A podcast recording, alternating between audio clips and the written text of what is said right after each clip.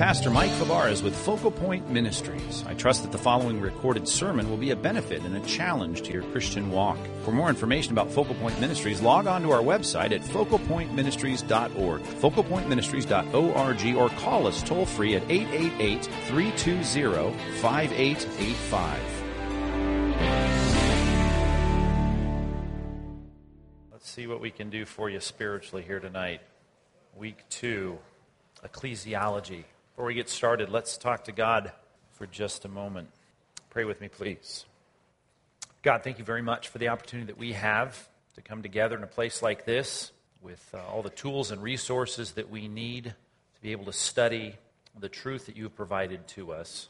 God, we thank you so much for your written word, living, active, sharper than any two edged sword. This word that was proclaimed, Peter said, it's been implanted in us. It causes us to be born again. We should crave it like a baby craves milk. We should have a thirst for it that causes us, as the writer of Hebrews says, to grow up, be able to become teachers, to pass on to others the things that are helpful, the things that edify, the things that straighten out our thinking. Because I know, God, as you've said in your word, our lives are determined by our thought process. And as we think, it steers our actions, our words, the patterns of our lives. So, God, we want to think biblical thoughts after you as you've revealed them to us in your word.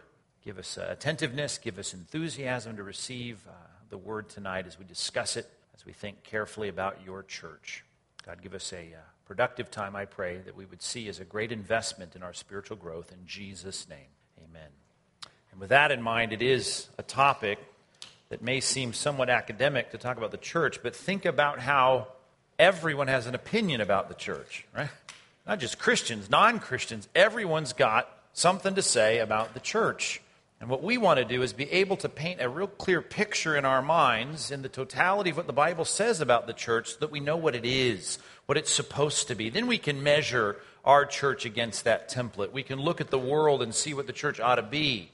And uh, we don't have to just create on our own, we don't have to imagine what it ought to be. And we should be much more biblical, even about our criticism and our concerns and prayers for the church.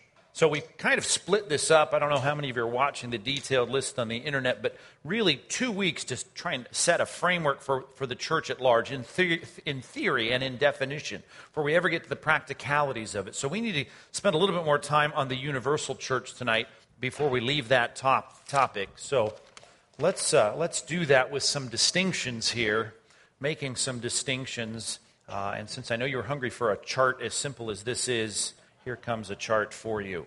Just to kind of sum up where we left, and we kind of quickly fired off a few things last uh, Thursday, but we want to kind of, make some things clear. And I want to put words out there that you run into and that you hear.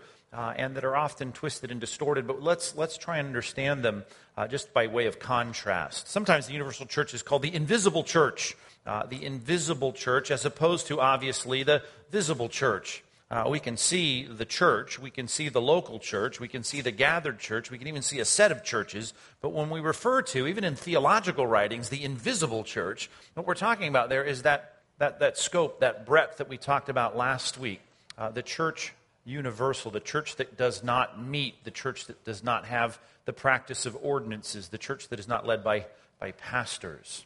And remember, we did mention this, but let's just at least, at least get it down. It, it includes all Christians since the New Testament times and all the way to the rapture, at least as I define the church. So that's, that's 2,000 years plus of, of, of members in this thing. Uh, every genuine Christian is a part of the uh, universal church. Now, compare that to where we're at here, that we, uh, we, we simply deal with a set of Christians, a current set of Christians. Sometimes that's contrasted just by way of uh, we've got dead people uh, in the universal church, uh, and if you die in this church, uh, you're done. uh, you're not a part of it anymore. Uh, we bury you and you're taken off the rolls. Uh, so, church is only, the visible church, the local church, is only consisting of those that are living and attending and participating in that church. Now, if you think about that, all Christians since the New Testament times, all we're really talking about here is real Christians. The only people part of the universal church are genuine, bona fide, regenerate, spirit indwelt believers and followers of Christ. And if you think about the visible church, even people that we think are you know bona fide believers, the Bible's real clear. The wheat and the tares grow up together in the in, in the congregations of the visible church, and uh, we have a lot of phonies, just like the writer of Hebrews says. You got a lot of people there that look like they're Christians, uh, but as Christ said in his parables, the time will tell. And uh, sometimes the cost of Christianity, as he said in the parable of the soils, uh, will, will start to bring some persecution and difficulty, and those folks will, will fall away. The apostates, the, the people that uh, look genuine for a while but are not. Uh, so, in that regard, the universal church is great in that only real Christians are a part of it. Uh, the, the real local church, the one we have to deal with, has both real and what I like to call phony Christians. We don't know who those are until after they reveal themselves. Sometimes it's helpful. Obviously, the Universal Church is one church. The local church is many outposts. I like to use that word, though we will speak in terms of the local church and sometimes even adopt the wording of the body of Christ, the bride of Christ, the church of Christ. Uh, clearly, the broader body of Christ, the broader bride of Christ, the church, capital C, sometimes we call it, is much broader than this. And we are just one outpost, one expression of the church of Jesus Christ. The one in which, as we said, with the word ecclesia some 114 times in the New Testament, most of those references, 90 plus, are dealing with the local church, the visible church, the church that's full of, of Christians in a particular setting, in a particular geography, under a set of leaders that include both real and phony Christians. And, and that's the focus that we're going to spend most of our time on starting next week. But we need to spend a little bit more time uh, discussing the universal church. And one thing, and, and, it just needs to be said because it's so confusing in, the way, in its usage, both historically uh, and currently, is the word Catholic. Let's talk about that Catholic church. Um, and, and, maybe you've encountered this and it's been a, bit, been a bit confusing, but we define that word based on our common experience here in time and space, when in reality, in history, it means something else. And just for the sake of the word, coming from Greek, like a lot of words do, uh, kata is a preposition. Uh, all the Gospels, by the way, start with that. Uh, Matthew, Mark, Luke, and John, the titles on the old uh, texts that we find, the, the papyrus and, and, and, documents of the New Testament, uh, kata, uh, Johann, kata, Mathon, kata. that means according to or relating to or, or having an association with Matthew or John or Luke or, or whoever it might be. Um, uh, halu is the, the, Greek word for, for the totality of it, the whole of it. So if you're going to define this word, it's just the compound of it. Literally, we're talking about something that concerns the whole. I mean, that's all the word Catholic means. It means something that is relating to the whole of it. Another way to put it is this that the word in and of itself, and from its earliest usage, simply meant, meant it was a uh, synonym for the universal church when you talked about the, the invisible church, when you talked about the totality of the church, when you talked about every Christian that was a part of the bride of Christ, you used the word the Catholic Church, which simply just meant the, the, the whole of it, the, the, whole, the entire thing, uh, all of it. And that's why, perhaps, when you go back in time and you see things like the Apostles' Creed, and you read through that, which wasn't really the Apostles' Creed, but it was a codification of the Apostles' teaching. They didn't write it, but it came a couple uh, centuries after that, at least as it came down to us. Uh, it said things like this I believe in the Holy Ghost, the Holy Catholic Church, the forgiveness of sins, and on it went. What are they saying there? They believe that God established this thing called the church. Of course, they functioned within the outposts and expressions of the church, but when they said that, it means that God set up an institution of which uh, Christians should be a part. They should be engaged in the church. The, the set apart group, the Holy Catholic Church, said nothing to do with Rome. Uh, you know, it later did and soon did after uh, a lot of the uh, uh, extant copies of the Apostles' Creed. Uh, Nicene Creed, for instance, which I always love this picture of Nicaea which, uh, of course, is in 325 AD. This, if you remember my sermon on St. Nicholas, uh, this is St. Nicholas punching uh, Arius in the face at the Council of Nicaea, which is uh, a great thing, and it should become a standard Christmas card uh, for us. St. Nicholas, who, of course, was a fourth century pastor, and, and they're on the Mediterranean coast, and you know, we don't have a lot of information about him, but that was the character on which the modern, you know, Santa Claus figure was based on. He was at the Nicene Council in the fourth century, which was really all about clarifying the problem uh, that had been created by Arius and his followers about the deity of Christ. They were denying the deity of Christ, and so the Council of Nicaea, uh, they confronted Arius, and this is one of the famous paintings from uh, that historic event when uh, jolly old St. Nick got mad at uh, Arius. To be anachronistic, that's what happened. And uh, Actually, one of his biographers, early biographers, said he slapped him. But the painting, I love the painting. That doesn't look like a slap to me. Uh, that's a closed fist there, baby. Uh, Arius is getting it in the side of the head. Anyway, all that background, I just thought I'd throw a graphic up of the Council of Nicaea, and of course I first picked all these, you know, all the, the representatives of the church in the fourth century, and I thought, nah, let's go right to the drama of Nicholas punching Arius. You've heard that story before? Is that new to anybody? Please tell me, oh, that's great. It's a good one. Now, Dayspring will never put it out as a Christmas card.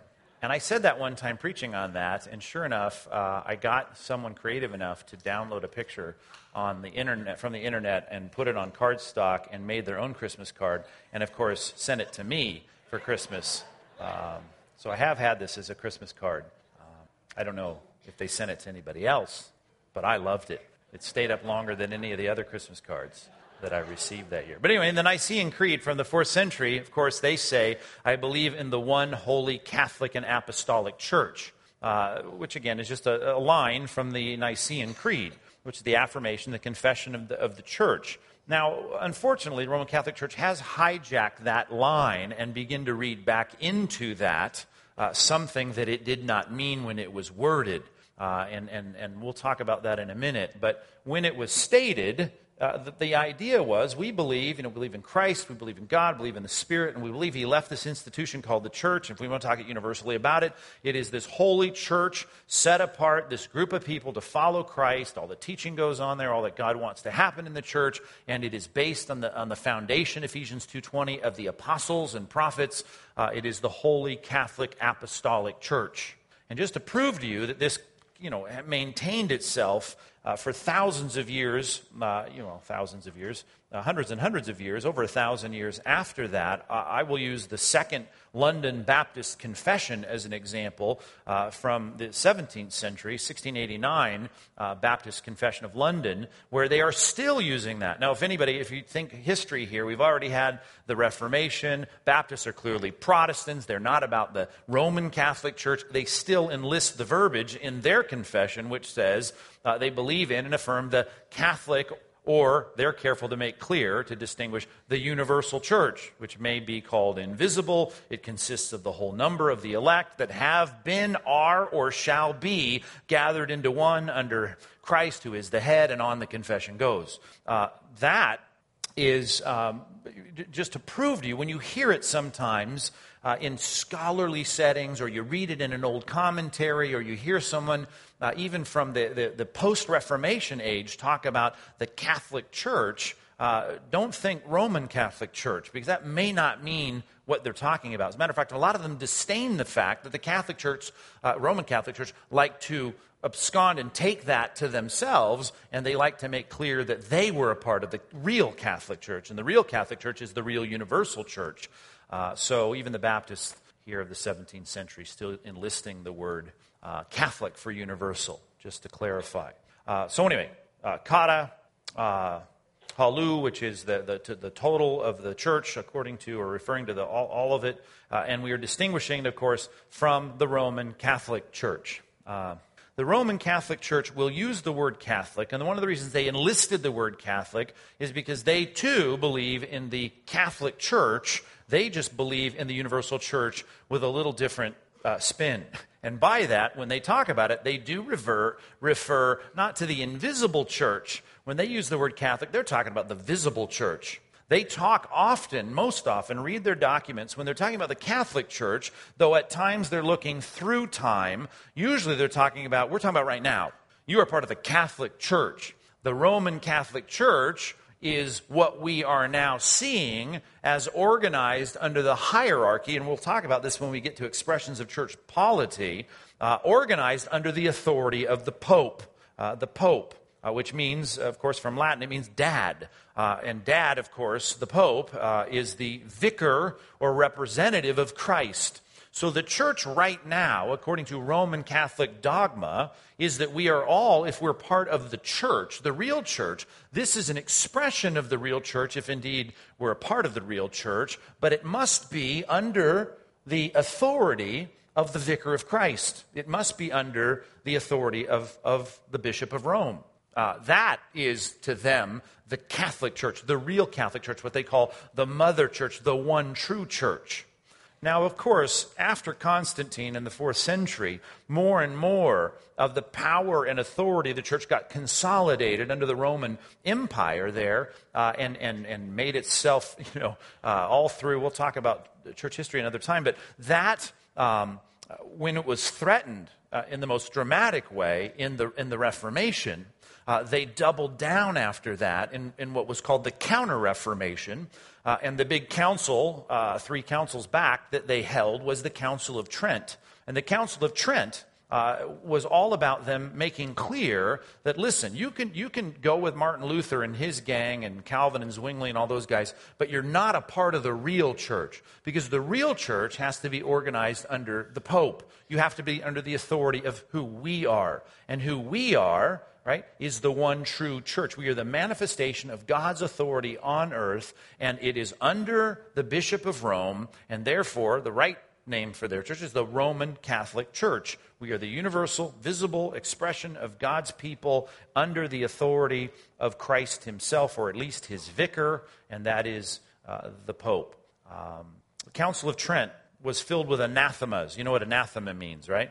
Anathema means damn you, right? You're, you're damned to hell.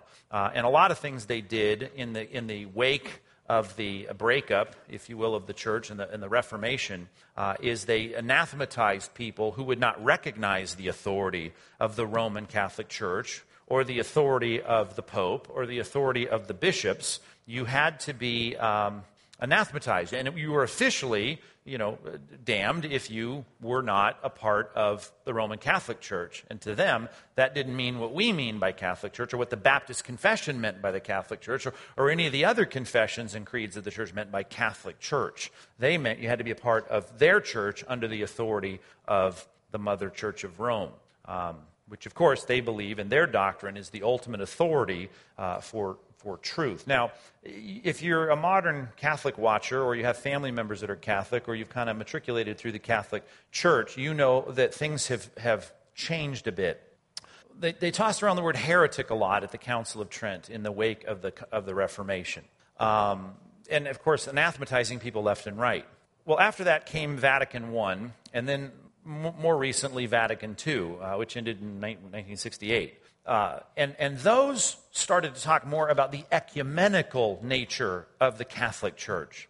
But you need to follow this carefully. The most, the latest authoritative expression of the Catholic, Roman Catholic Church is uh, the Catechism of the Catholic Church, which came, which came, out recently, right? What is that, 1980s or something like that. Um, what the Catholic Catechism of the Catholic Church the official word from Rome, continues to impress, even though they talk a lot about what they now call the separated brethren. They don't like to toss the word around heretic as much as they used to, but they talk about the separated brethren. The goal of the church with the separated brethren is to bring them back to the fold. They will discuss the possibility of salvation outside the Roman Catholic Church. But even in, when, when Pope uh, uh, John Paul put out his encyclical in the 1990s called uh, something, something like the, the One True Church. Did I write this down? The title of this. What did he call it? Um, I didn't write it down. Oh, there it is. I did. That they may all be one. That sounds pretty ecumenical, right? Uh, ut unum sint, that they may all be one. Uh, they take, he takes the ideas of Vatican II, and we'll still discuss the fact that we should all be one big happy family. And more than any other, that pope sat on the stage with, you know, Orthodox priests and Billy Graham and, and, and, and Muslim clerics, and he liked to talk about the ecumenical nature of the church. But you will still find in all of that encyclical, and even in all the writings in the uh, Catholic Catechism of the Catholic Church, uh, the goal is to bring the, the separated brethren, the lost sheep, if you will, back under the auspices of the authority of the bishop of Rome. Um, One quote from the Dogmatic Constitution of the Church, number 20, uh, modern statements, is the bishops, for instance, under the leadership of the Pope, have, have by divine institution taken the place of the apostles as the pastors, the shepherds of the church. And, and in such, uh, whoever listens to them is listening to Christ, and whoever despises them despises Christ and him who sent Christ. So you're despising God, despising Christ, you're despising the whole thing if you're not under that umbrella of the, the dogma, the authority of, of the church. And all I'm saying is that's very different than what the church was saying before the consolidation of power. Uh, and it's certainly not what the reformers were saying, and it's certainly not what we're saying. We talk about the Catholic Church or the Universal Church. Uh, so I think, for the sake of clarity at least, it's good to uh, make sure that we can, in some way, for what it's worth, and language changes, but redeem that word just a little bit, at least in your historical reading, that we're not always talking about the Roman Catholic Church or the Eastern Orthodox Church. More on that schism another time, perhaps, but uh, for what it's worth. Okay? Oh, I had one more point here, which was the 1995 encyclical.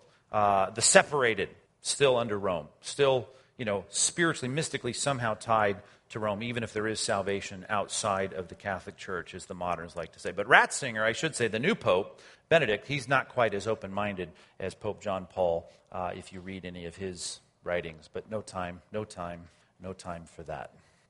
The anathemas of the Council of Trent have never been reversed. Um, we are still heretics. And again, I should say this because I've talked about Catholics long enough here to offend people who are uh, pro Catholic. So I might as well, since I'm in the hole, uh, dig around here a little while.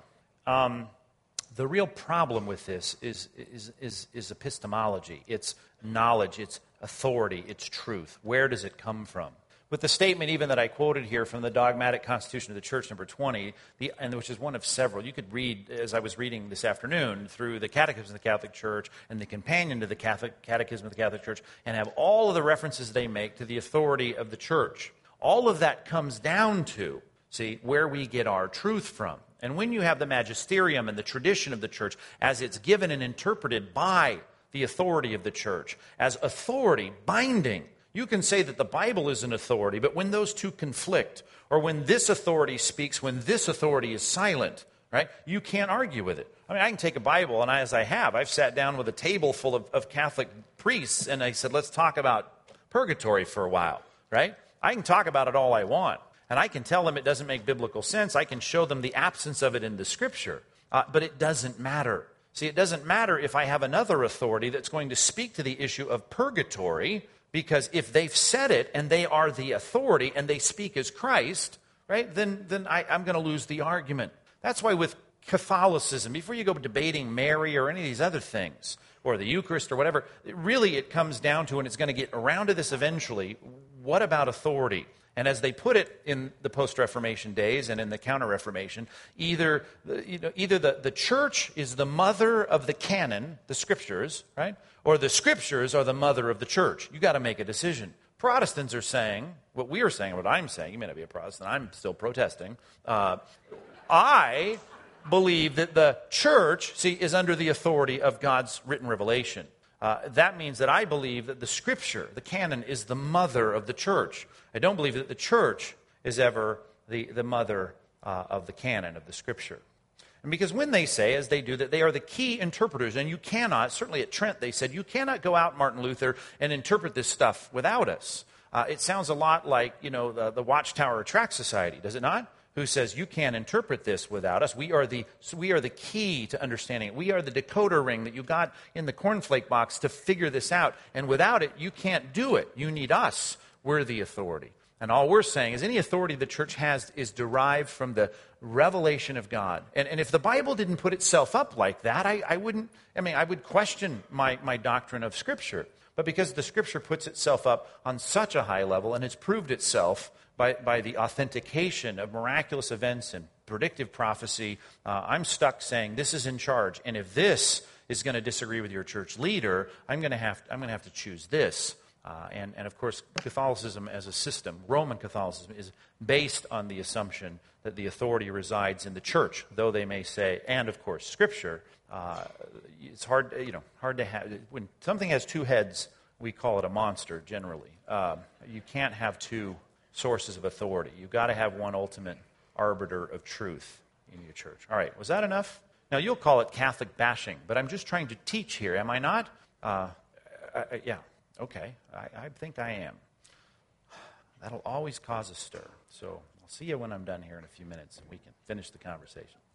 Here's another controversial topic as long as we're talking controversy. So we talk about the church universal, the invisible church. There's one more thing about the universal church we got to deal with tonight. And that is when we talk about it as a whole, how does it compare itself to Israel? Israel, we know. We read the Old Testament, we got all this Israel, Israel, Israel, Israel. We don't have, uh, you know, all this use of the word church, although, as I explained last time, in the Septuagint, we'll have the word ecclesia show up here and there um, several times. Uh, but I guess the question is what do we do with these two entities that clearly were dealt with differently then and now? Right? I mean, there's no priesthood, there's no, there's no sacrifices, there's no tribe of Levi, there's no you know, concerns about the allotment of the land. So we, we clearly are, are different. But what is the relation of the two? And that's what we need to get to. There are four, four views, but let me give you the two primary views and two big buckets, um, which most of you already know. But if not, here we go. Let's talk about this. In one way or another, the first view is that the church has replaced Israel.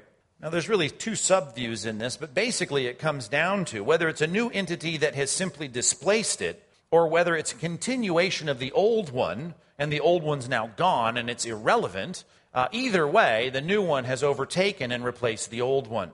If what we are is the universal church and an outpost of the universal church is nothing other than the people of God as described in the Old Testament, and that's all that is going to be here in the future, then that kind of unity of the people of God is something that this view proposes. The, the, the, argument is Old Testament, New Testament, future people of God, it's all the church.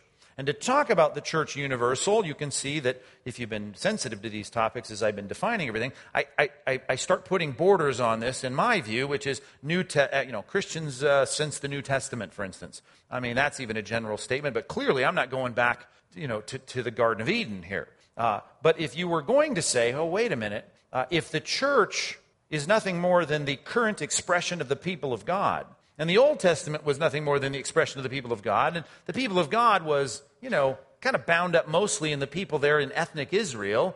Uh, and before that, whatever, it was, you know, back before, and it was, you know, in Noah's day or Melchizedek or whatever you want to say, just prior to Abraham.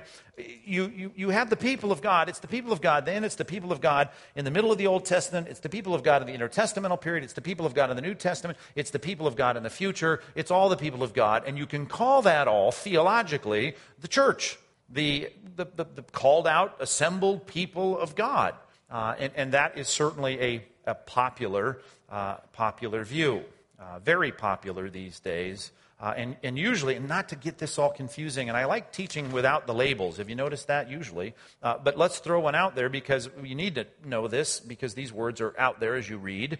Um, and most of you know this, I don't mean to talk down to you, but covenant theology. That's what we're talking about as the real primary distinctive feature of covenant theology. So, a lot you can say about the nuances of covenant theology, and a lot you can do to, to subcategorize the beliefs of, of covenant theology. You talk about why it's called covenant theology, but I'm not here to do that. I'm here to talk about the main distinction.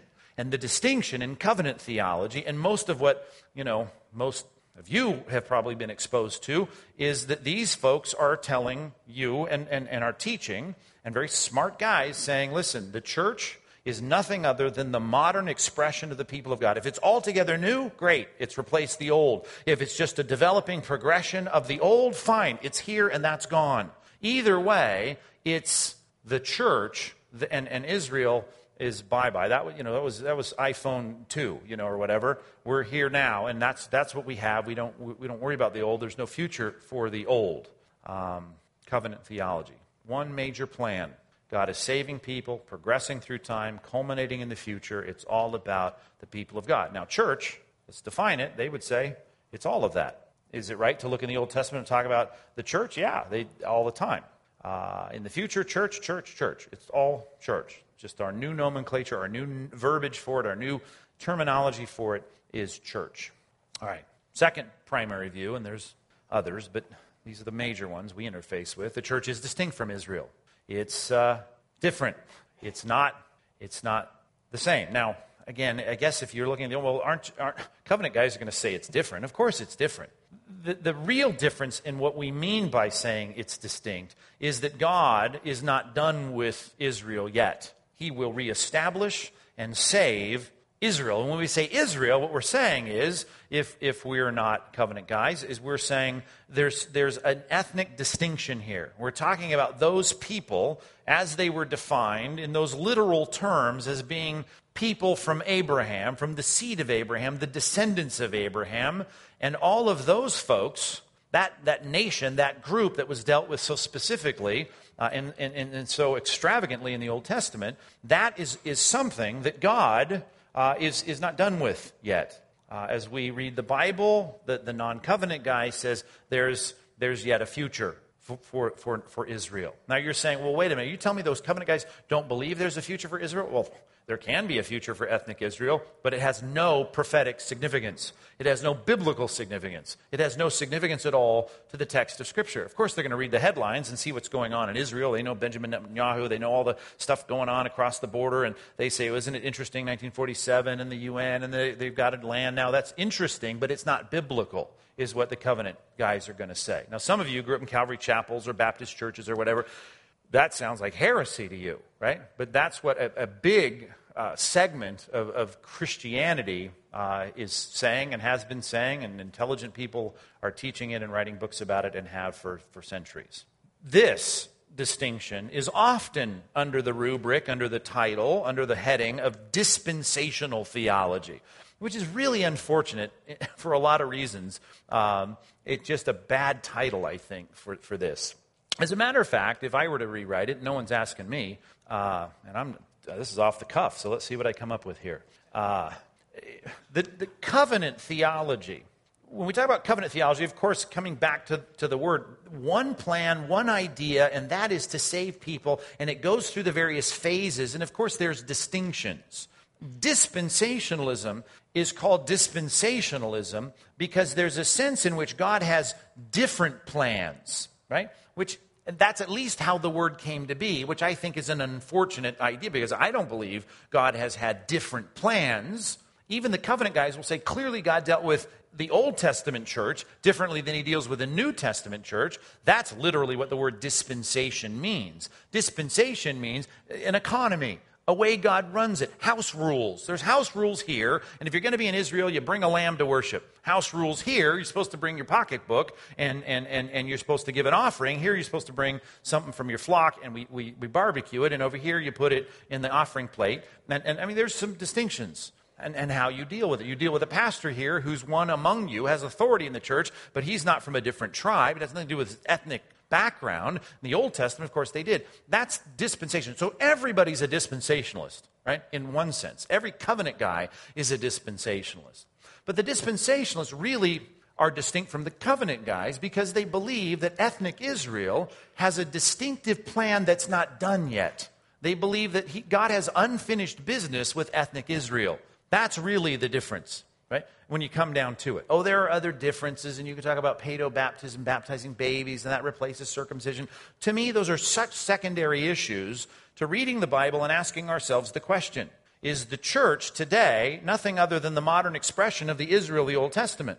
Uh, as opposed to the non covenant guy or the dispensational guy, if you will, which I don't care for the title, is saying, wait a minute, there's a difference here. God was dealing with Israel here. He's dealing with the church now. He's going to finish his program with Israel in the future.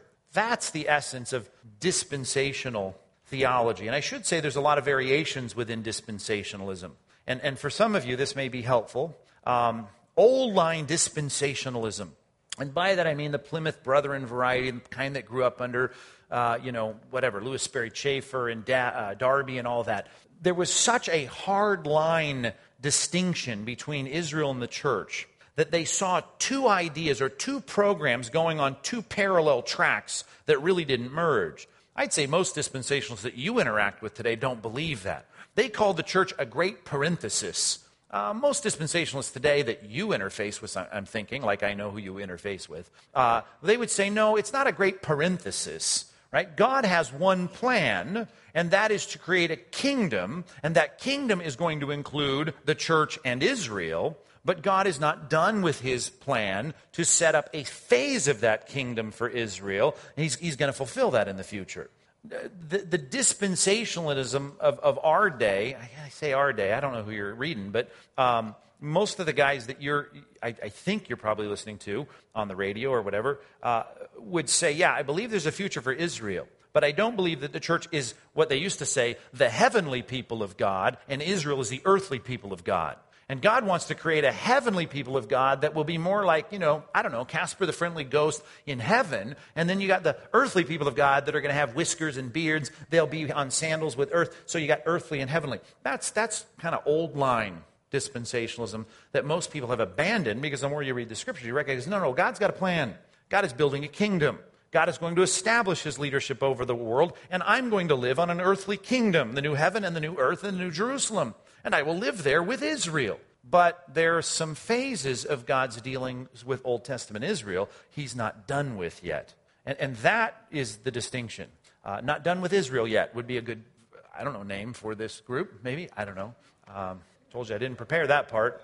Uh, done with Israel and not done with Israel. There's the two groups we should have the done with Israel group, not done with Israel group. I'll get criticism from that. Uh, okay, here's your two primary views. With all that said, and some of you have already been thinking this, well, wait a minute, I, I kind of get what you're saying because I've heard you talk about the millennium. And that's the question we should ask next. How does the millennium factor into this? We got to deal with this thing called the millennium because it's in the Bible. um, covenant guys will say it's only in the Bible in one place, and that's in Revelation chapter 20. And they'll say that's the only place the millennium is. And of course, you know, not done with Israel yet, people say. I'm liking this title. Uh, it, what's the acronym? Not done with Israel yet. Does that spell anything? Let's try and say that. Anyway, that's not a good title. I'll work on that. The not done with Israel yet people uh, say, no, no, no. The, the millennium's in a lot of places in, in the Bible. But clearly, if you want to talk about millennium, which comes from the word, what? Thousand. That's what millennium means.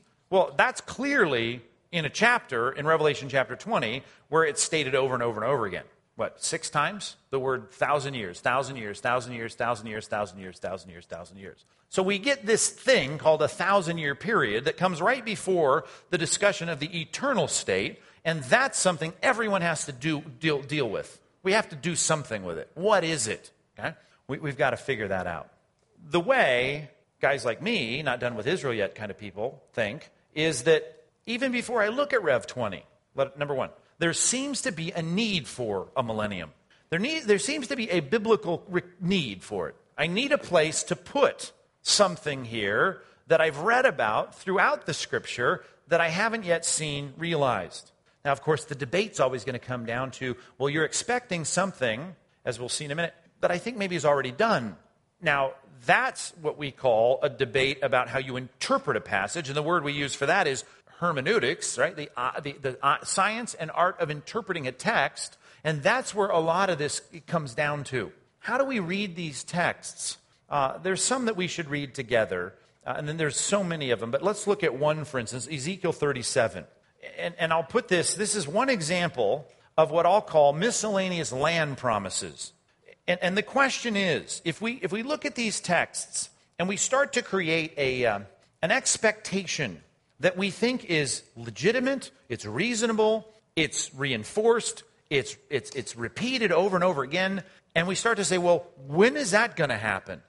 If we can't place it in the eternal state and we can't place it in the current state, you start to see a need for another period of time, which, of course, we'll get to Rev 20. But I'm just start, starting to say, I got a lot of passages that lead me to think, wait a minute, um, something else needed here. What did I say? Ezekiel Ezekiel 37. Let's drop down to first, verse uh, 15. The word of the Lord came to me Son of man, take a stick and write on it for Judah and for the people of Israel associated with him. Okay, Judah. You know your geography? Where's that? Southern Israel. A lot of people in Israel associated with Judah. And take another stick and write on it for Joseph. right? The stick of Ephraim, and all the house of Israel associated with him. You don't know your terminology yet, which I always repeat, and I don't mean to be redundant, Israel is a word that's used for the whole of the people of, of God in the Old Testament in that strip of land. Up north, got Sea of Galilee, Jordan River, Dead Sea. The northern area is called Joseph or Ephraim, or sometimes just Israel. The southern part is called Judah, right? And it's sometimes called, you know, as it is here, it is the people associated with Judah from the house of Israel. All of it can be Israel. The northern part, Ephraim, Joseph, sometimes just Israel, southern part, Judah. They split, you remember, after Solomon. We had three kings in the United Kingdom, right? Who was the first king? Saul. Who wanted Saul? People did, right? Not a good choice. Didn't pan out. God said, I'll pick, pick the next one. He starts a dynasty. He picks David. Unlikely candidate. God's man for the job. Not perfect, clearly, but the one after God's own heart. He sets up a dynasty and he says, Your kids now are going to carry this line all the way. I mean, I'm filling in the prophetic blanks to Christ. Uh, and he has a son named Solomon, right? We just read his book in Ecclesiastes in our daily Bible reading, and, and he was the most prosperous king of all that. Well, he has a kid named Jeroboam. Um, no, I'm sorry, Rehoboam. He gets in a fight with Jeroboam and splits the kingdom in half. So we got Judah down here, we got Israel, Ephraim, Joseph up here. That's very specific terminology for the people of, of Israel. Take a stick, write on it Judah, write on the other one Ephraim or Joseph. Join them one to another into, into one stick, that they may become one in your hand. Wow. Now, again, uh, chronology is helpful here. When did that split? 10th century BC. Where are we in Ezekiel's day? Ezekiel's what we call one of the exilic prophets, right? We're, we're in the, in the uh, 6th century, 5th, 6th century BC. So we've had hundreds of years. How old is our country? 200 and some odd years, right? This is a period that's a long time, 500 years approximately. So you got 500 years when all you've known, let's just say, is North America, South America. I don't know, I'm just throwing it out there. Uh, now he's saying take those two divided territories and I want you to join them together. Wow, we're going we're gonna have a reassembled Israel?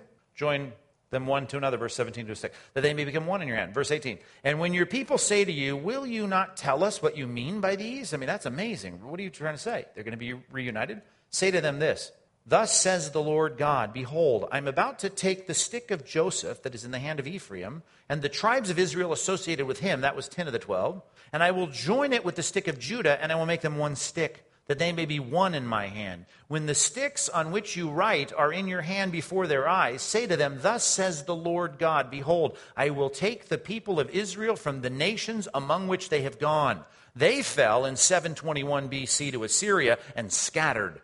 They had scattered. Now think about that. That was 200 years back. Now we're sitting around. Israel's in the doghouse because they were taken away by Babylon, and they're sitting there going, "Wow, that was that was like the Civil War time, right?" And before that, it was the, the colonial times. I mean, that was a long time ago. So you're telling me you're gonna you're gonna bring them back? I will. I'll take the people from the nations from which they've gone. They've been scattered. I'll gather them from all around. I'll bring them to their own land. I will make them one nation in the land on the mountains of Israel, and one king shall be king over them all. And they shall no longer be two nations, and no longer divided into two kingdoms. They shall not defile themselves any more with their idols and their detestable things, or with any of their transgressions, but I will save them from all the backslidings in which they have sinned, and I will cleanse them, and they shall be my people, and I will be their God. My servant David shall be king over them. Think that one through. When, when was David? Before Solomon, before the kingdom split. David, what are you talking about? A resurrected David? Yeah, kind of, right? The son of David. 2 Samuel 7, the one he said he was going, or 1 Samuel 7, rather, the one he said he was going to enthrone down the, down the lineage of David, the, the king of kings. They shall have one shepherd. They shall walk in my rules and be careful to obey my statutes. They shall dwell in the land that I gave to my, my servant Jacob, where your fathers lived. They and their children, their children's children, shall dwell there forever. They're having children, they're having kids. Is that what you're telling me? Mm, forever. And David, my servant, shall be their prince forever. But they're going to have David. It's not resurrected David. I guess the promised son of David, the son of David that Jesus kept saying he was the son of David, right? The one who came to fulfill the messianic promise. I'll make a covenant of peace with them. It shall be an everlasting everlasting covenant with them Time won't invalidate it, right? That's what he's saying. Covenant with them. I will set them in the land and I will multiply them, and I will set my sanctuary in their midst forever. My dwelling place shall be with them. I will be their God, and they shall be my people. Then the nations will know that I am the Lord who sanctifies Israel when my sanctuary is in their midst forevermore. That's a problem if we're looking for when that happens. You do know what happens, right, after the Babylonian captivity of 70 years.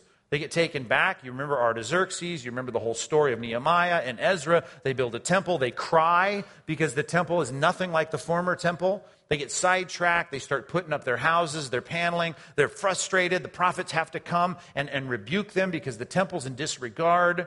Uh, it doesn't work out so well. You get this revolt from the Grecian Hellenistic world. You had Antiochus Epiphanes come in and destroy everything. You had the Romans come back in and Herod build the temple back up. Then you had it decimated by the Romans later on in 70 AD. It just wasn't working out so well. Don't, we don't see a lot of that going on. What the covenant guys are going to do is say, well, wait, this is nothing other than a type, a type of what Christ would come and accomplish. And all the specifics of this have to somehow be turned into a picture of, of Christ kind of ruling in the church with, you know, the people of God, which is mostly, we learn from the New Testament, the Gentiles. Matter of fact, there are some, he says a few, a remnant, a small remnant within the church that by the time he writes Romans is, you know, predominantly Gentile, and certainly Paul, as an apostle to the Gentiles, sees the shift takes place in the book of Acts. The question is, how does this work out? The covenant person, the person who says, done with Israel, says, we are the fulfillment of all these things. But the specificity with which we just read that, and I could give you a list if you want to jot some down Jeremiah 24, Jeremiah 31, Ezekiel 34. Um, already looked at Ezekiel 37, Joel 2, Joel chapter 3, Amos 9, Zephaniah 3, there's a list, homework list for you. Jeremiah 24, Jeremiah 31, Ezekiel 34, Joel 2, Joel 3, Amos 9, Zephaniah 3. Did you get all that? I said it faster the second time, which wasn't helpful for you, was it? Your neighbor got it. What's my point? That's just a short list to go through, looking at all the times God gets, seems to get very specific about bringing the people from Israel and Judah together in the land, putting a sanctuary up, all the nations then knowing God's with these people. When's that? And they're having children you start looking at the eternal state and the promises for the eternal state, and Christ comes in and says things like, oh, they're not going to be given in marriage, they're not going to be marrying, any of that stuff. You don't have a good place for a lot of this stuff. If you're going to say, is it the church age? Mm, I'm struggling with how to interpret some of that. Is it the eternal state? Mm, I'm, try- I'm, I'm str- struggling with the details of some of that. I, I start to feel a need, and this is just a short, you know, one example of saying I, I, I could see where there might be a need for something else. Here's another one. Let's look at Isaiah 65 real quick. Isaiah 65. Do you see what I'm trying to do here with this and just show you that kind of where does this fit concern? Yeah, I see that. No, I don't see that. You're turning. You're busy. Isaiah 65. Sorry. Any of this helpful? If not, we could just have dessert or do something different. Helpful? Good. Sorry. So insecure. Isaiah 65, 17. Behold, I create a new heavens and a new earth. Dun, dun, dun. I know that phrase. I've read Revelation 21 and 22. I, have I've heard this before. The former things shall not be remembered nor come to mind. This is Isaiah 65, 17. Now I'm in verse 18. But be glad and rejoice forever in, what I, in, in that which I create. For behold, I create Jeru- Jerusalem to be a joy, and her people to be a gladness. I will rejoice in Jerusalem and be glad in my people. No more shall be heard in it the sound of weeping and the cry of distress. No more shall there be in it an infant who lives only a few days. Wait a minute. I've been painting a picture of the eternal state from the New Testament. There ain't going to be any infants, from what I read, it seems. Or an old man who does not fill out his days. I heard there was no death, no mourning, no crying. For the young man, eh, for, for the young man shall die a hundred years old, and the sinner, uh, for the young man shall die a hundred years old. In other words, if he dies at a hundred, man, that's really young. And the sinner a hundred years old shall be accursed. In other words, wow, you got somebody dying at 100, that guy died at 100, sinner, bad situation. Wait a minute, when we're going to a funeral and it's an eight year old, we're all going, oh, this is a terrible funeral. We're going to an eight year old's funeral. Here, if he dies at 100, it's like, oh, we're going to a 100 year old's funeral. How, how sad. How sad. Why? Because according to this text, they're going to live a lot longer than that. And the sinner's going to die at 100. We say, oh, that guy was accursed. And what's he called? A sinner. I'm already struggling with this. I thought there were no sinners in there, Jerusalem. I thought in the eternal state we weren't going to have death. I thought we weren't going to have people that were going to be accursed there. They shall build houses and inhabit them. They shall plant vineyards and eat their fruit. They shall not build and another inhabit. They shall not plant and another eat. For like the days of a tree shall be the days of my people, and my chosen shall, shall enjoy um, long. My chosen shall long enjoy the work of their hands. They shall not labor in vain or bear children for calamity, for they shall see the offspring of the blessed, blessed of the Lord, and their descendants with them. For, for they will call, and I will answer. And while they are yet speaking, I will hear, The wolf and the lamb shall graze together, and the lion shall eat straw like an ox, and the dust shall be the serpent's food, and they shall not hurt or destroy in my holy mountain, says the Lord. I need a place for that. I, I'm struggling with some really mixed concepts here of a place where there is death, where there is sin, where there are people dying, where there are kids, and it's described as lions laying down with the lamb. Now, you'll see churches that are covenant churches, I'm thinking more of the high churches, that will have as a symbol in their church or their literature, maybe on their bulletin, a lion and a lamb laying down together. And they picture that symbolically as kind of what's happening when we all just get along. Rodney King, right? We all just get, sorry, right? If we can all just get along, we're fulfilling Isaiah 65. But again, we've learned to read these texts a little differently. The way we read them when Christ or God makes promises to Abraham and it comes to, to be in some very specific ways. Or he makes promises to Noah and it happens in some very specific ways. Or he makes some promises about the birth of Christ and it happens in some very specific ways. Now I'm struggling with a text like this. If I want to apply that same kind of interpretive principle to these texts, I don't know where to put them. Seem to have a need for some other epic, some other age, some other period where we don't have resurrected bodies, where we you know, still have death going on, where there's still opportunity for sin and rebellion. One more. We could go on all night on these, but just one more. Zach, for, Zechariah 14. Zechariah 14.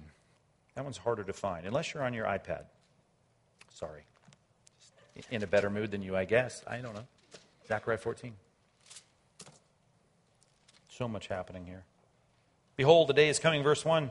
Coming for the Lord when the spoil taken from you shall be divided in your midst. For I'll gather all the nations against Jerusalem to battle. The city shall be taken, the houses plundered, the women raped. Half of the city shall go out into exile, but the rest of the people shall not be cut off from the city. Are you with me on this? Zechariah 14? Doesn't sound like heaven to me right there. Verse 3. Then the Lord will go out and fight against those nations, as when he fights on the day of battle. And on that day his feet shall stand on the Mount of Olives that lies before Jerusalem on the east. And the Mount of Olives shall be split in two from east to west by, by very wide valleys, so that half the mountain shall be moved northward and the other half southward. I don't, I, the Lord standing on the Mount of Olives, splitting this thing in half, cataclysmic. You shall flee to the valley of my mountains. Are you, are you tracking with some of this? Um, Sherich Azal, you shall flee as you fled from the earthquake in the days of Uzziah, king of Judah. Then the Lord my God will come, and all the holy ones with him. And on that day there shall be no, no light, cold, or frost. There shall be a unique day, which is known to the Lord, neither day nor night, but at evening time there shall be light. And on that day living waters shall flow from Jerusalem, half of them to the eastern sea, half of them to the western sea. It shall continue in summer as it is in winter. Verse 9, and the Lord shall be king over all the earth. The Lord's going to be king over the earth. Yeah, after his feet plan on the thing after the big battle, after he comes and splits the place in half, after this weird day takes place. On that day, the Lord will be one, and his name shall be one. The whole land shall be turned into the plain from Geba to Rimmon, south of Jerusalem. But Jerusalem shall remain aloft on its site, from the gate of Benjamin to the place of the former gate, to the corner gate, and the tower of Hanel, and to the king's winepress. It shall be inhabited, for there shall never again be a decree of utter destruction. Jerusalem shall dwell in security. Drop down to verse 18. I mean, we're reading and reading, but look at verse 18. If the family of Egypt does not go up and present themselves, then on them there shall be no rain. There shall be plague with the Lord who afflicts the nations that do not go up and keep the feast of booths. This shall be the punishment to Egypt, and the punishment to all the nations who do not go up and keep the feast of booths. Since when has Egypt been punished for not going to the festivals of Israel? After there was the Mount of Olives getting stepped on by the Lord and splitting that thing in half and having a battle where Christ seems to save the people that were being raped and killed and plundered. When is that? Where is that? You're going to go a long way to find some really trippy explanations of how that happens if it's now, or some very strange uh, understandings in how we're going to reconcile it with if we're going to say it's, it's in the eternal state. Matter of fact, why are there disobedient nations? Why is he punishing nations in the eternal state? Don't get that. That's why when you get enough of these texts and you go from one text to the next to the next, you start to say, wait a minute, it doesn't fit here and it doesn't seem to fit there. Maybe there's something else. That should now bring us to a couple New Testament texts. There seems to be New Testament prophecies regarding ethnic Israel, that there is a future for them, that is something that takes place on earth, that is something where the king reigns over them and they all have a king and they're surrounded by nations. We don't have time for all of this. That's why I put some references down for you under number two here. But Romans chapter 9 through chapter 11, in this long description about the Gentiles being distinguished from the Jews, and the church seemed to be, you know, full of Gentiles, but the Jews who don't believe in Israel, who he's praying for, he asks in chapter 11, Has God rejected his people? He says, No. He talks about a remnant within the church, and then he starts talking about the future of ethnic Israel. I preached three sermons on this, and of course it's Sunday morning, so it's a little different, but we got into it. We rolled up our sleeves. A message uh, 1030, 1031, 1032 would be worth streaming or downloading on your iPod for your workout or whatever, just to get the feel of all that is there in those chapters, looking forward to something that's going to happen. I threw a quick chart together because I figured I wouldn't have time to read through all this. Verse 24, for instance, of, of Romans 11 talks about the natural branches being grafted back in. Apparently, there is a future where Jews are back in God's favor. This is a future for those people, ethnic Israel, the descendants of Abraham yet to come. He talks about the mystery in verse 25, which was the partial hardening, right, of Israel until the fullness of the Gentiles comes in. So, right now, he gives us his present expectation that there's some delay in God's work for Israel because he's waiting for the times of the Gentiles to fill in the bus, if you will, to get on the ark, to get everybody to the place of repentance that he's called to, to repentance. In verse 26, talks about all Israel will then be saved. As he then quotes the Old Testament text, the deliverer shall come from Zion uh, and deliver Jacob. That great Old Testament promise that he now applies, basically saying, hey, the nation here, ethnic Israel, saved in the future. Then he makes this interesting statement about the present. Verse 28 says, They're gospel enemies. As it relates to the gospel, they're enemies of the cross. They're enemies, but they're beloved because of election. Then he says, The call and the gifts and election, those are irrevocable. And the picture here is, as of present, Israel's not saved. They reject Christ, they reject the gospel. They're not going to heaven. But one day, they will be grafted back into this olive tree, and Israel will be saved. That generation will be saved. And there's a future for them.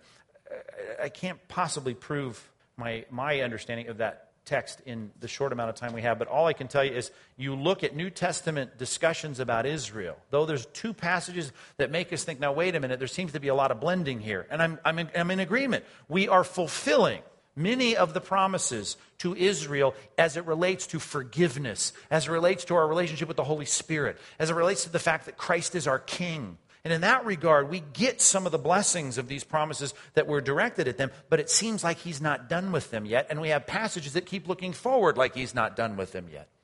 Then, of course, we should spend a little time looking at the actual text Revelation 20, the New Testament on the millennium. Let's, let's turn to that once you jot that down. Revelation chapter 20. Now, again, it may seem like a weak argument here, and I wish the scripture were, you know, had a, had a chart in the back somewhere. But it seems like when I read the Old Testament and I see what God says about Israel, and I see that He's got some very specific promises that don't seem to be applicable or fulfilled in our generation, in our age. And I see that in the eternal state, as Christ looks forward to what the eternal state will look like, they don't seem to match up there. There seems to be a need for something else in between. Then I look at what he says about Israel, and he talks about the fact that that ethnic nation, that group of people, those descendants of Abraham, he has a future for these Israelites. At least that appears to be. I could look at it differently, but it seems like together those things create an expectation of something future. Then I get to the end of Revelation when the Battle of Armageddon takes place in Revelation 19. And I have all this terrible stuff happening, and Christ comes back to deliver his people, which, by the way, absent is the discussion of the church from Revelation chapter 4 to Revelation chapter 20. I mean, we, we, they're gone here. It's, it's, it, we just now have dealt with, we've even got a discussion of 12,000 from the, every tribe of Israel. We got 144,000 people naming and, and tracing their lineage to the tribes of Israel. We got issues that make the whole middle of this book of Revelation look very Jewish with no reference to the word ecclesia. We get to Rev 20, and it says in verse number one, I understand it's all highly symbolic. I saw an angel coming down from heaven, verse one says, holding in his hand the key to the bottomless pit and a great chain. He seized the dragon, the ancient serpent, who is the devil and Satan. There's no confusion about who that is, and bound him for a thousand years, and threw him into the pit, and shut it, and sealed it over him, that he might not deceive the nations any longer until the thousand years were ended. Okay, more on that in a minute. After that, he must be released for a little while I saw the thrones, and those seated on the thrones who had authority to judge were committed. I also saw the souls of those who had been beheaded for the testimony of Jesus and the Word of God, and those who had not worshipped the beast or the image and not received the mark on their foreheads or their hands. They came to life, and they reigned with Christ for a thousand years. And the rest of the dead did not come to, to life until the thousand years were ended. This is the first resurrection, and blessed is holy is the one who shares in the first resurrection. Over such, second death has no power, but they will be priests of God and of Christ, and they will reign with him for a thousand years. And when the thousand years has ended, then Satan's going to be released. Oh man, I thought we were done with him. We're not. Going to be released from his prison. And they will come out to deceive the nations. They'll start not coming up, if we're going to tie these passages together, to the festival of booths, perhaps. And not only that, it's going to get worse. They're going to be a, they're going to be a rebellion, Gog and Magog, to gather them for battle. Their number is like the sand of the sea, huge rebellion. They marched up over the broad plain of the earth and surrounded the camp of the saints and the beloved city, and fire came down from heaven and consumed them. And then the devil who deceived them was thrown into the lake of fire and sulfur where the beast and the false prophet were, and they were tormented there day and night forever and ever. They don't get out this time. That passage caused a lot of headaches for people throughout generations. Some preachers and theologians in past generations have just given up on the whole book. But if we're going to take this book as a legitimate prophecy from John on the island Patmos in 95 AD, we got to figure out what this is all about. Though it's cryptic, though it's apocalyptic, it's filled with symbolism, right? I think, at least I'm saying, I think all of this seems to fit together as a season in which God fulfills a lot of his very specific prophecies to Israel, which has been the theme from chapter really, if you get into the specifics of it, chapter 6 all the way to chapter 19 in Revelation, now in chapter 20, he gives them this platform, this epic, this season, this period where sin is still a reality, at least at the end. And there is people, there are people without resurrected bodies living, inhabiting, occupying this place. Now, with that said, I can do with this text something based on my definition of the church. That's why ecclesiology and eschatology overlap so much. My view of the church is going to determine what I do with passages like this in the future. If this thousand year period has to be explained, I got to figure it out. Options, my options about Rev 20 are dependent on the definition of the church. Okay? Let's talk about this. I got some weird rectangles and triangles there for you. Arrow number one. Okay? The second coming of Christ. That becomes the defining event that then defines these views of the millennium. Okay? The second coming, view number one, is it comes after the millennial period. Okay? In other words, chapter 19 really doesn't come before chapter 20. In their timeline, it comes after. There's a recapitulation, there's a retelling of the story, there's something else going on here, but we call this ah millennialism. And you can see why most covenant guys are, are, are led to this because clearly, if we are the church, then there's no need for an Israeli thousand year period. It doesn't make sense that that would be the case. So we must here in Rev 20 just have a retelling of some kind of, of, of story, a compacted retelling of the story with thousand years somehow being an important uh, mark of, of, of, time and, and, and chronology here. But um, I guess what's happening is God is doing this thing about binding Satan, not deceiving the nations, this time where there is, uh, you know, all this good stuff going on before this last period where it gets real bad. Uh, must be going on before the return of Christ. Amillennialism. It means, ah, of course, is a negation. It means no millennium. But that's not what the amillennialists believe. They simply believe that the second coming comes after what I called here a spiritual millennium. Here's what it looks like. Millennium, Christ spiritually reigning over the hearts of Christians in this age. You had the Old Testament age you have the first coming of Christ, right? That took place. We celebrated at Christmas. Christ comes, does his work on the cross. He takes care of the sin problem. He's the sacrifice. Then we begin an age where the church is Israel. It's the next phase. It's replaced it, whatever you want to call it. And the millennium is now. Now, you could read Revelation 20 very literally up until about, oh, I don't know, 10th century AD. Then you had to readjust it a little bit because we kept on going. Now we've doubled it up. We're 2,000 years after the first coming of Christ. And so the millennium becomes a, a, spiritual reality. You take all the promises of the Old Testament about the lion laying down with the lamb, Isaiah 65, and you say all of it's kind of going on now. Lion laying down with the that's Jew and Gentile coexisting in one church. Uh, the kind of thing where a, a person dies at 100 and they, we, we grieve it like a child. Well, that's just a, the vitality of the Christian life and the, the enduring nature of it, whatever it is. We, we somehow interpret all these things as being a now kind of deal. Christ comes back, and we have eternity after that. First coming, second coming. In between those two comings, Israel is the church. We don't call it Israel anymore. We're the spiritual Israel of God. We are the church. We'll have the second coming of Christ, and then we'll have eternity. No need for a tribulation, no need for a millennium, we're living in the millennium. The tribulation is going to take place, I guess, at the end when all those bad things that, that have been talked about in Matthew 24 and Revelation chapter 19 and Revelation 20, at the end of those thousand, I guess all is the same. It's going to get bad. And I guess that's worth putting down here. Things get worse and worse as the millennium goes on. And uh, at the end, it gets so bad, Christ comes back and sets up the eternal kingdom no death, no dying, no mourning, no pain. All the tears are wiped away, and that's the picture of amillennialism in a nutshell. Another view popular among other folks, and that is the second coming comes not after a spiritual millennium, it comes after the real millennium. Okay? We call this postmillennialism. The second coming, which is the second triangle, it comes after the real millennium. And by real, all I mean by that is uh, eh, things do get real good. Satan does get bound. People are living without temptation and problems. The millennium is defined this way as Christ reigning over a world that is transformed by a victorious church. We do our job so well that we usher in the golden age, as it's called, to where it's like living in the millennium. No, I don't know. Maybe we will live for 100. Maybe the time is coming where we so do this thing and, and, and things go so well, it, we will mourn a 100 year old like they're, like, like they're a child, right? And the sin will be so bizarre that it'll be like, wow, I can't even believe you sinned. And, well, he's accursed because sin will become less and less of a reality health and prosperity will continue to, to, to, improve, and everything gets real good in the future. So you had the Old Testament age, that was pretty humdrum. First coming of Christ. Church is Israel, of course, and the millennium is arriving as we do our work. And when we finish, after a thousand years, some believe it's a literal thousand years, other believe it's just a symbolic thousand years, but after a period of time when we enjoy the millennial kingdom, then Christ comes back a second time and says, Ah, you thought that was good. Let's give you resurrected bodies. Let's make sure there's no sin at all, no crying, no mourning, no tears. We enter the eternal state.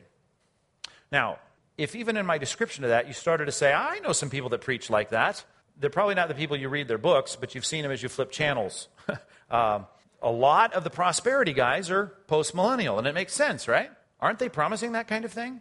And, and that is, some of them are intelligently postmillennial and some don't know what they believe, but they are, you know, a lot of folks believing that we are ushering in this ideal life and it will make life better and better. By the time we get the iPhone 25, people are going to be living to be a thousand. It's going to be awesome.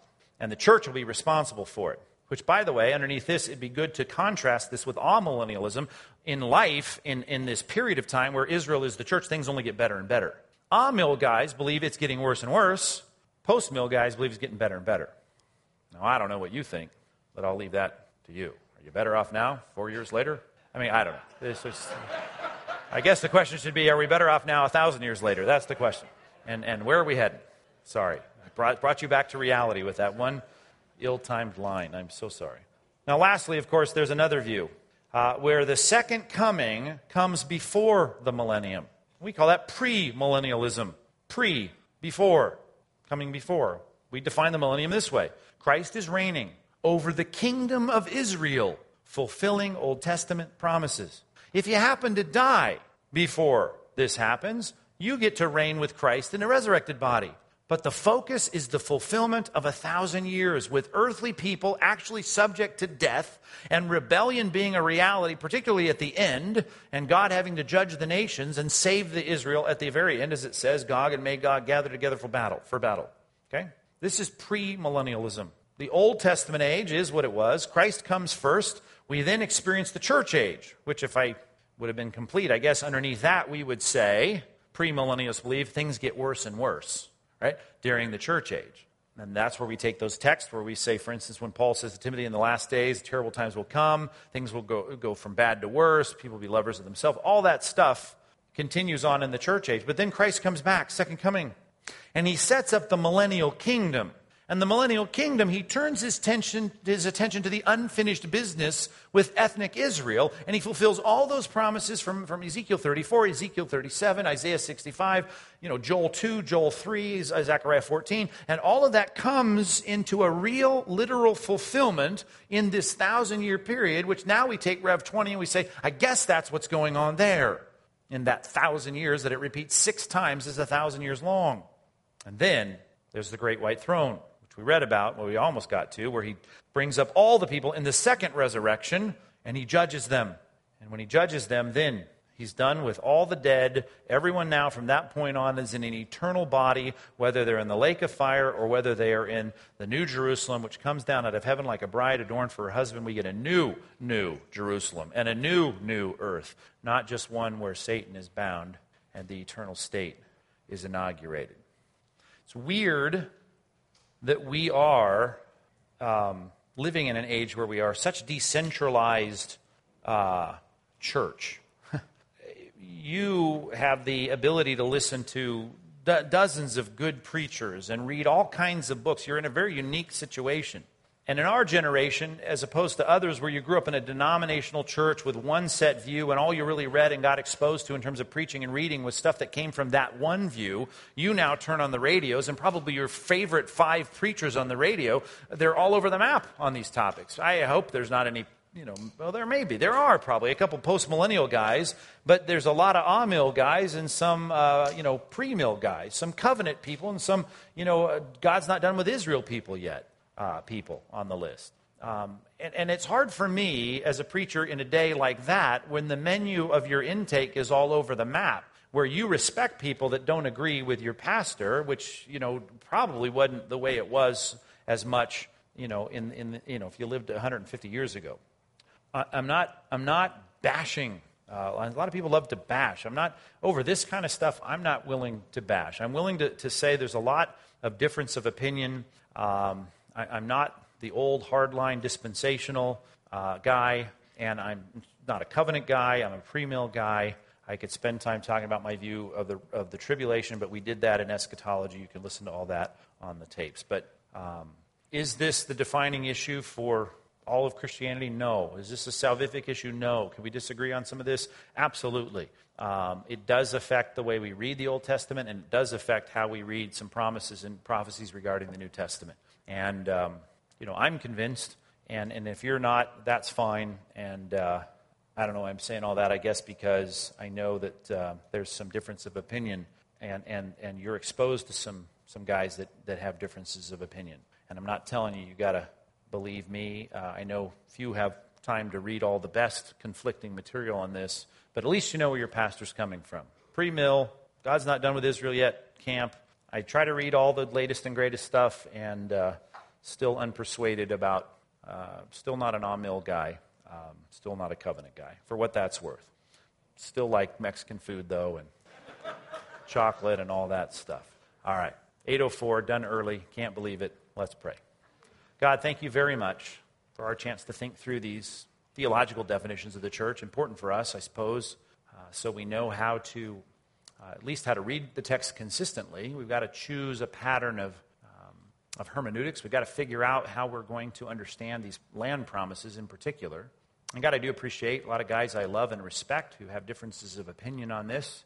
Uh, but God, it seems to me that the call and the promises are irrevocable, and it seems to me that you've got clear plans that are yet unfulfilled for that ethnic group of people that you've set aside. You've taken out of that olive tree. You say you're going to graft them back in at some point. Uh, it seems to be a, a, total grafting back in, that the, the, the, entire nation will be saved. Obviously, not everybody back in time, but that generation will be saved by and large. We look forward to that. Uh, certainly affects our views, even of Israel today, and what we think of them and how we respond to them. And I pray for those that have outstanding questions about this, if they want to hear more on what my view is, at least, that they would go to those uh, sermons that were listed on the worksheet and at least hear me out on the issues of the future for Israel and how we, as I put it in that sermon title, as humble Gentiles, should be thinking about Israel now and about the future. Uh, God, I pray, but I pray, no matter what, we wouldn't get uh, sidetracked uh, with, with this so that we do not uh, put adequate effort and attention into our evangelism, our worship, our learning, our sanctification. Uh, keep first things first, but we trust you to fulfill your promises and uh, look forward, God, to seeing what you're going to do. You've already done some things that are hard to ignore that seem very clearly to be in line with what we read there in the Old Testament, even what we read tonight in Ezekiel 37. So, God, keep us uh, uh, thinking clearly and never led astray or gullible, but careful to be good students of your word. Thanks for this team willing to think through this with me tonight. And I pray next week as we get into much more practical issues uh, about the church and how it functions, that we would be challenged, that we'd be encouraged, that it would be a great, uh, just a strengthening of our view as to how the church should function, and uh, that we'd be honest and, and humble about even where we fall short here at Compass and how we can strengthen our, our own resolve to uh, live up to the, the calling of New Testament church. Thanks for this group. God, dismiss them now with your blessing and encouragement, I pray, in Jesus' name.